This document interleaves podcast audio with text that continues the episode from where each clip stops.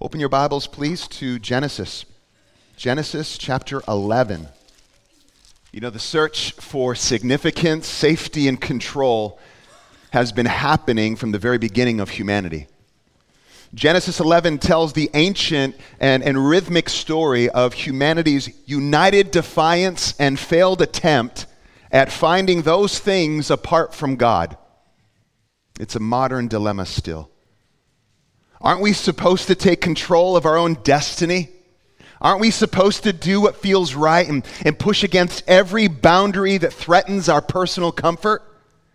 Aren't we supposed to live autonomous lives, free from any and every restraint? Let's read Genesis 11, beginning in verse 1. Now the whole earth had one language and the same words. And as people migrated from the east, they found a plain in the land of Shinar and settled there. And they said to one another, Come, let us make bricks and burn them thoroughly. And they had brick for stone and bitumen for mortar. And they said, Come, let us build ourselves a city and a tower with its top in the heavens, and let us make a name for ourselves, lest we be dispersed over the face of the whole earth. And the Lord came down to see the city and the tower, which the children of man had built. And the Lord said, Behold, they are one people, and they have all one language. And this is only the beginning of what they will do and nothing that they propose to do will now be impossible for them. Come, let us go down and there confuse their language so that they may not understand one another's speech. So the Lord dispersed them from there over the face of all the earth, and they left off building the city. Therefore, its name was called Babel, because there the Lord confused the language of all the earth. And from there the Lord dispersed them over the face of all the earth. Let's pray. Father, we thank you for your word. And we ask that, Lord, by your Spirit, you would put your finger on areas of our lives that need to be addressed, that you would continue to work in us. Um, Lord, through your word, that we would see truth about who you are and truth about ourselves. Lord, we pray that you would shape us, that you would move us, that you would convict us, that you would encourage us through your word today. In Jesus' name, amen. All right, three points I, I pray will help guide us through this story in Genesis 11. Number one, united defiance. Number two, resolute mercy. And number three, half built towers. First, united defiance. We see this in the first four verses. And if we read this story out of context, we might, we might think to ourselves, hey, hey, what's the big deal here? This people, this group of individuals, found good land. They wanted to settle down and, and, and they built a city and a tower. What's wrong with that? The story has a context. Each narrative in the first part of Genesis, it lays a foundational truth about God and humankind. And it's been highlighting for us the downward spiral of mankind's sin. It's, It's been hard to read at times. It gives us a clear view of God's heart and character as well, and how he responds to that sin. These aren't light-hearted stories, are they? Last week, we, we wrapped up the story of Noah. We looked at chapters 8 and 9, and we learned of God's wholehearted commitment to Noah and to creation, and ultimately to us. A bird with a leaf in her mouth, a bow in the sky, all of it shouting, I won't give up on you. I refuse to give up on you. And then we read that, that painfully familiar ending of Noah there, a man of the earth. There's a garden. He's naked. He's drunk. There's shame. There's sin. There's curses. It's a familiar ending that reminds us of the ending of Genesis chapter 3. And it reminds us to keep looking and anticipating for the promised rescue. To keep asking, God, what, what will you do? How will you show yourself faithful? And then we have chapter 10. And we haven't read it. We're not going to read the whole thing. But we find this listing of nations, of people groups that descend from Noah with their locations. And if you notice, if you go back and read chapter 10, you have their locations, you have their, their languages, there's geographical, there's ethnic, there's political and linguistic categories given to us. And, and along the way, in chapter 10, it highlights certain figures with greater detail. For instance, in chapter 10, verses 8 and 9, there is a, a, son of Cush named Nimrod. He's described as a mighty hunter, warrior before the Lord. Some think this is the first tyrant or dictator of the land through whom the kingdoms of Babel and Assyria, Assyria have its roots. And then in chapter 10, verse 25, there's a man named Peleg. Uh, and, and, and in his day, the earth, it says, was divided or split. And some think actually it was during this time that God divided the languages, the nations that we're reading about in chapter 11. And then in chapter 10, verse 31 and 32, uh, it emphasizes languages and lands and nations. And so, so, more than just a lineage here in chapter 10, this is a map of the nations artistically put together to communicate what? Common origin. Every human goes back to one source, one family, to Noah and to give this sense of unity in the ancient world that God had a plan for all the nations. But we keep scratching our heads wondering, what is that plan? And then we read chapter 11, verse 1. Now the whole earth had one language and the same words. And we say, wait, wait, what? One language? What's going on here? We just read of the nations with their regions and their languages. What's going on here? Well, what's going on here is this isn't in chronological order. It's a flashback which serves once again, and we shouldn't be surprised, as a literary device, showing how the sons of Noah became divided. In verse 3, it says, They said to one another, Come on, come. And this word is it's an invitation, like a rallying cry. They are encouraging each other. They're taking decisive action, a resolute and, and unified action. Let us make bricks. And when, when you hear that, let us make bricks, think modern technology. I mean, they had found uh, the brick, and, and, and they were resolved to use this modern technology. And then verse 4 come on. It says it again come on, come. Let us build ourselves a city, this rallying cry, a tower with its top in the heavens. And let us make a name for ourselves, lest we be dispersed over the face of the whole earth. And so contextually, we understand whoa, whoa, time out, wait a minute. This isn't just about building a city and a tower and settling down. There's something more here. Their desire to make a name for themselves. Verse 4 of chapter 11, you see the word us, ourselves, us, ourselves. This is about pride, superiority, thinking they are better than. This is arrogance. Their fear is to be scattered. Scattered by who? By God. Do you remember the divine mandate given to Adam and then the new Adam, Noah? Multiple times in chapter 9, 8 and 9. Be fruitful and multiply. So here, Many believe this is a, a deliberate attempt to avoid God's intentions and desires. Now, we're going to settle down. We're going to do our thing. We're going to build a city and a tower. We're making a name for ourselves. You ever wrestle or try to avoid God's intentions and desires for your life? We, have all been there. You know, what can end up happening in our relationship with God is that we create a God of our own making, a God of our own imagination, and we label it the God of the Bible. We can say things like, Yeah, I follow God, but I'm not going down that path. I'm not, I, am not going to follow his commands. I'm not going to, we don't say those things, but we say, Yeah, I follow God. I have these conversations uh, a lot here in this city. People acknowledge God. Well, and I, I'm always quick to say, well, are you talking about the God of the Bible? When you say God, because God is a generic word in our culture. So, what God are we talking about? Oh, the God of the Bible.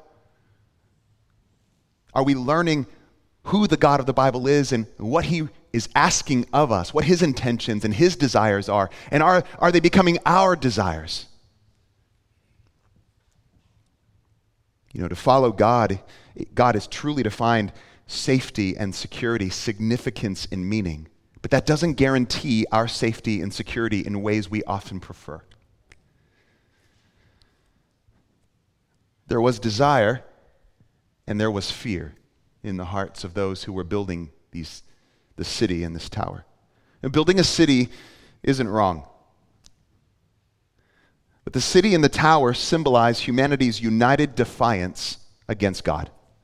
Their united defiance against the rule of heaven. This is human arrogance and pride and rebellion. Do you remember Adam and Eve how they disregarded God's command. They, they sought to be like God.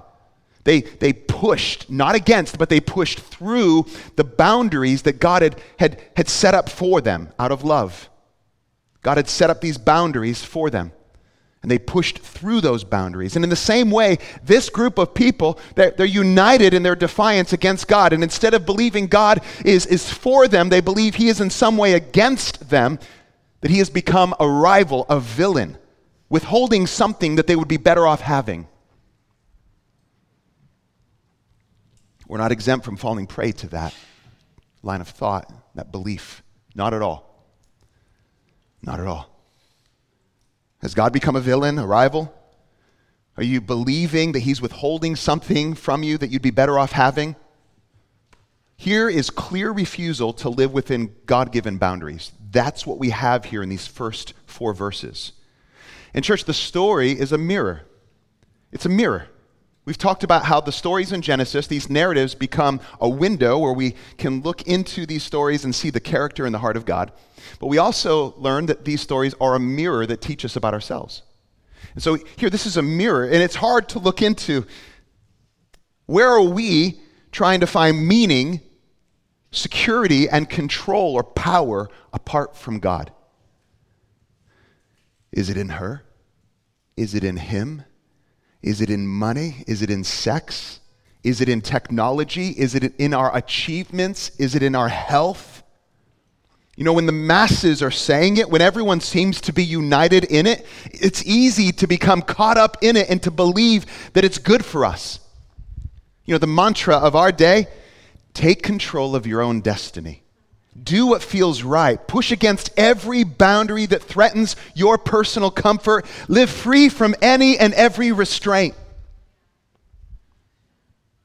Come on. Let's build that city and that tower. Where are you pushing against God's boundaries? Where are you breaking through those boundaries? Where have you written God off? Where has he become the villain? Where he's withholding more than he's giving? Where are your desires for significance and safety and control driving you? Where have you said, I'll break whatever boundaries necessary in order to satisfy my desires? Now, maybe you haven't said that, but where have you acted on that? Where are your fears driving you? Fears of being lonely? Fears of missing out? Fears of losing love? Fears of being rejected? Where are your fears driving you to push against and break through loving boundaries that God has set? What about political ideologies and parties? Political leaders. We can look to political parties and ideologies to find meaning and significance, a sense of safety and control. It doesn't take long to remember political ideologies of the past that united people together but wreaked worldwide havoc and mayhem, that brought death and devastation unlike anything else. It doesn't take long for us to remember those ideologies. Pride and fear is a dangerous mix. And that's the mix that's before us in verses 1 through 4. And pride and fear, this dangerous mix, has led to all kinds of modern day evils and you know it's still happening right now. And it's like a bad dream that we can't wake up from. This search, humankind, mankind's search for significance, safety, and control apart from God. That's what this is about. And God keeps leading us away from that, pointing us to the reality of who He is, getting in our way.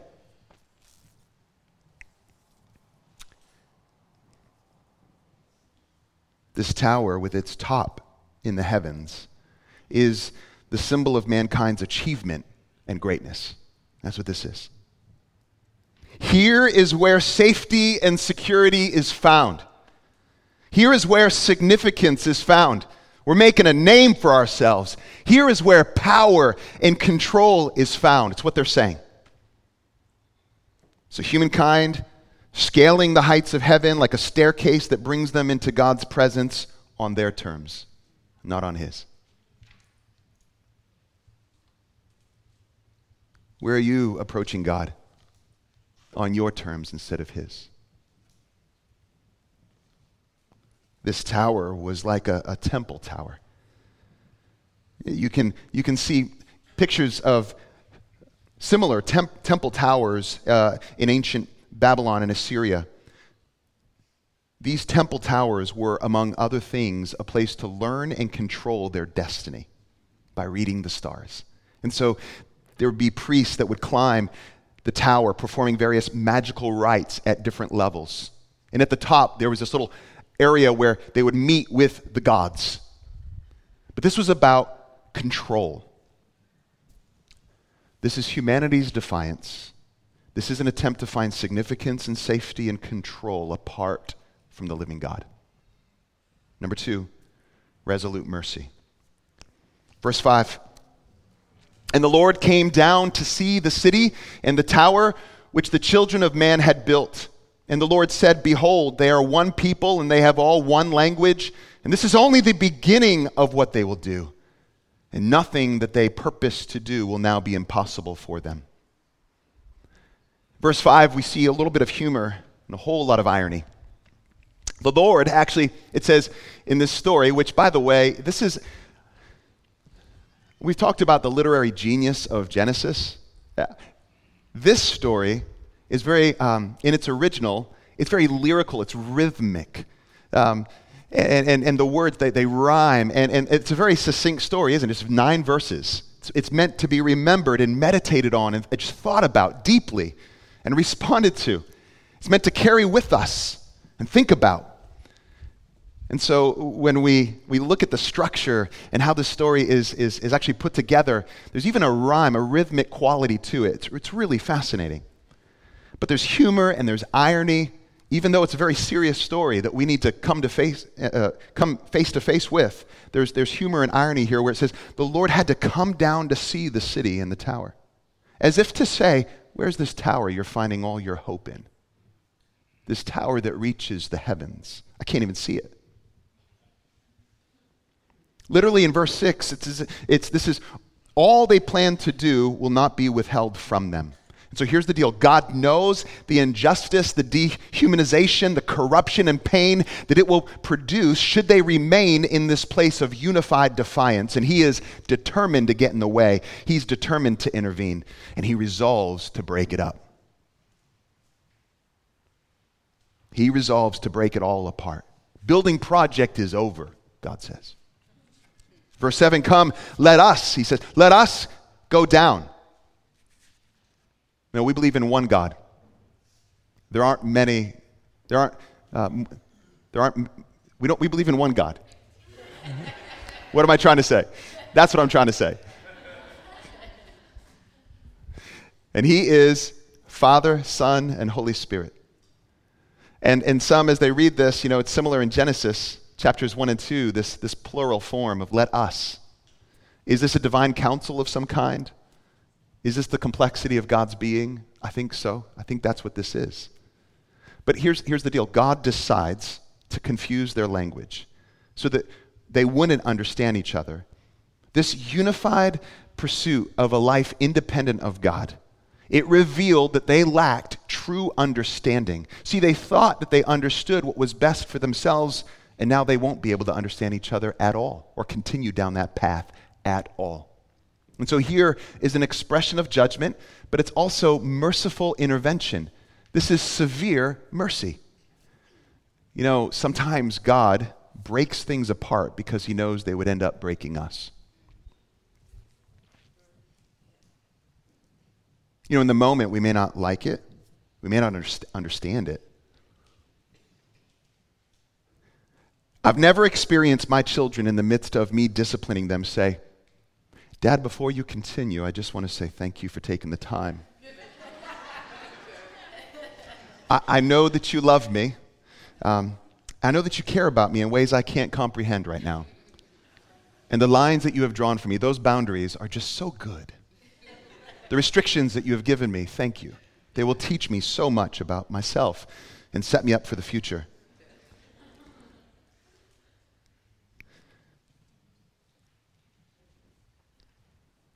We push against God's boundary lines as if He is against us. He's for us, He loves us. You ever hold on to something you know isn't God's will, but find ways to justify it? God wants me to be happy. I've heard that a lot. As if to say, well, then I can basically do whatever I want because God wants me to be happy. Sin is sin. Right? So, you know, if, if I'm lusting in my head, I might as well be actually, you know, carrying that out. Or, or no one's perfect. These are the excuses that we make. Turn with me to James chapter 4. Here in James chapter 4, he writes to the church, and he reminds the church that friendship with the world is enmity with God.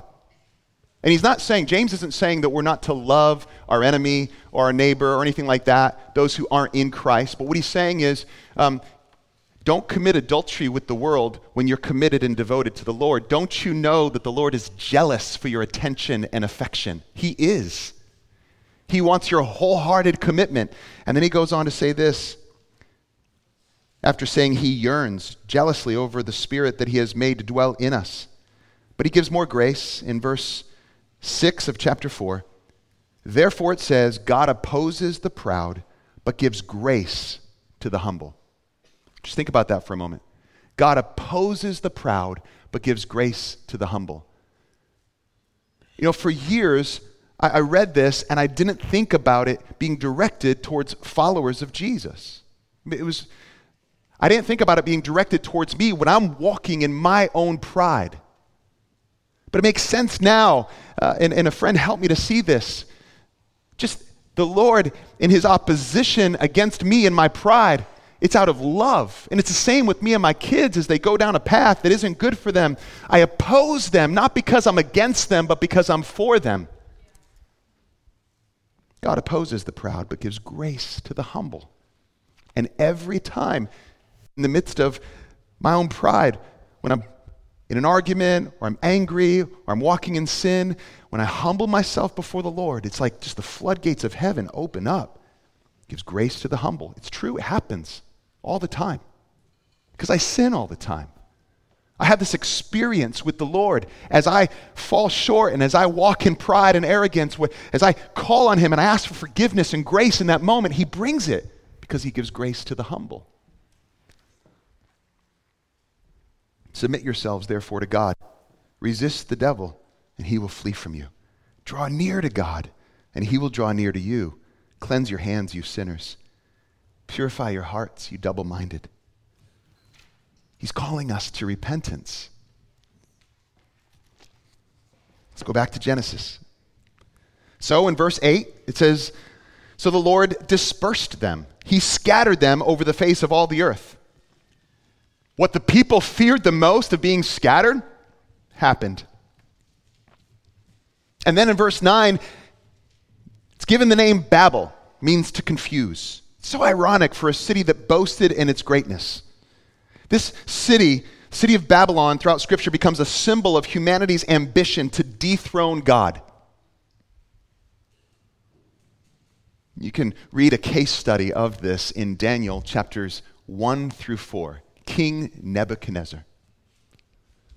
Many years later, from Genesis 11, King Nebuchadnezzar would set up his own idol in the same plain that this tower was constructed. And he would call his whole kingdom to bow to it. And the idol represented him.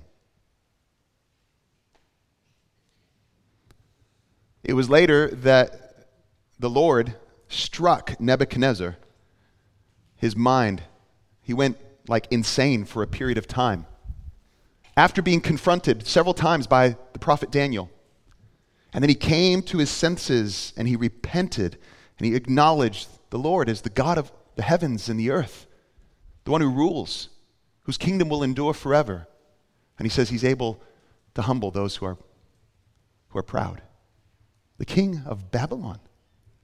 It's a case study that the Lord is able to humble anyone. No one is too far gone in their pride. He did this with a man like Nebuchadnezzar, who was a tyrant in his day, an egomaniac. Back to Genesis 11, the Lord dispersed them, He scattered them over the face of all the earth. It's repeated again. And now the flashback is over. It's over. And we're left staring at a half built city and tower, a monument to mankind's failed attempt at finding significance and security apart from God. And that leads us to our final point half built towers. Church, our lives are littered with half built towers and failed attempts to find significance and safety apart from God. The fear of not having something or the desire to have it at any cost has brought us all down paths of defiance and rebellion, compromise and indifference. And listen, you might be there today. You might be in this place today, and I'm so glad you're here. As we continue to follow the story in Genesis, God calls one man, Abraham, out of the scattered people of the earth, out of this mess. And with this dark backdrop of Genesis 1 through 11, Abraham is called out of idolatry, out of the scattered people of the earth to be a blessing to who? To all the nations. That through Abraham, through the nation that will come from him, which is the nation of Israel, God would do what? He would come down again. He would come down again many years later. He would come down again to get in the way. He would come down again to break things up. And with resolve, merciful resolve, he would come down to unite us to himself. Jesus, the Son of God, stepped into the ruins of our half built towers. That's, that's what he did. And he came proclaiming things like we read in Luke. In Luke chapter 9, verse 23. If anyone would come after me, let him deny himself and take up his cross daily and follow me. For whoever would save his life will lose it but whoever loses his life for my sake will save it. For what does it profit a man if he gains it all? What does it profit a man if he gains the whole world and loses or forfeits himself?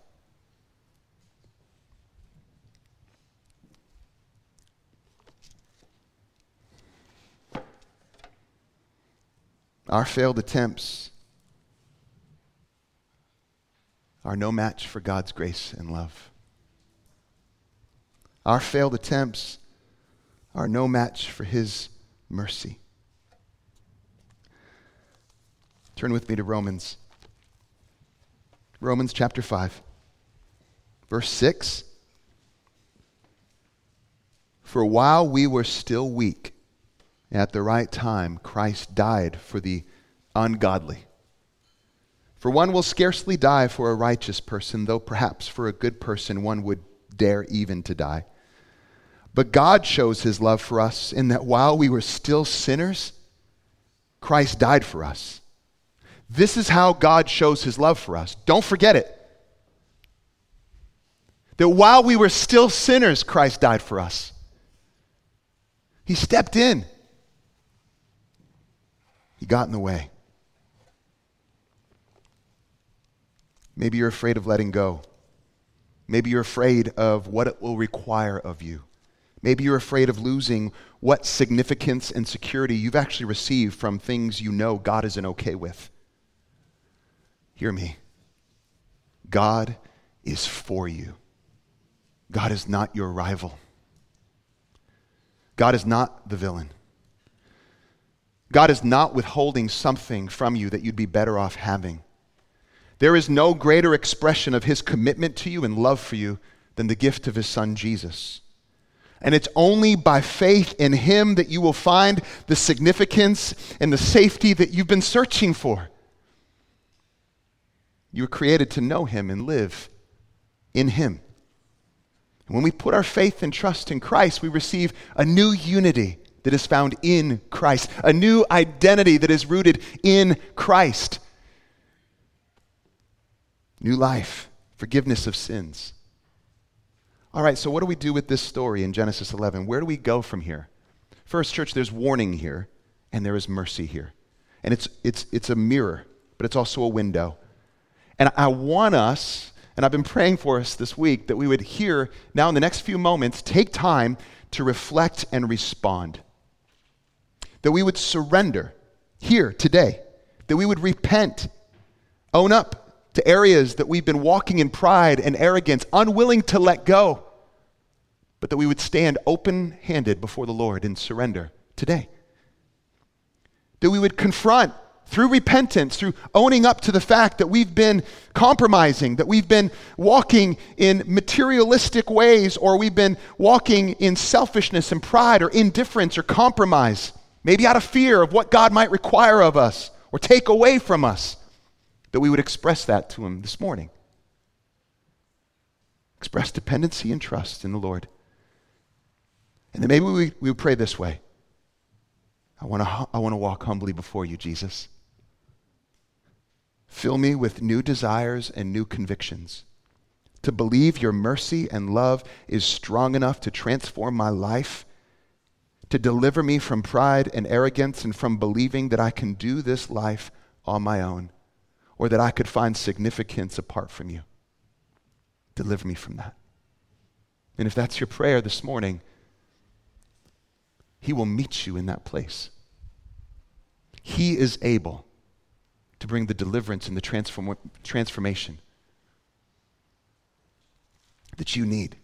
A new unity, a new boast, meaning and significance and security. Church, it is found in Jesus.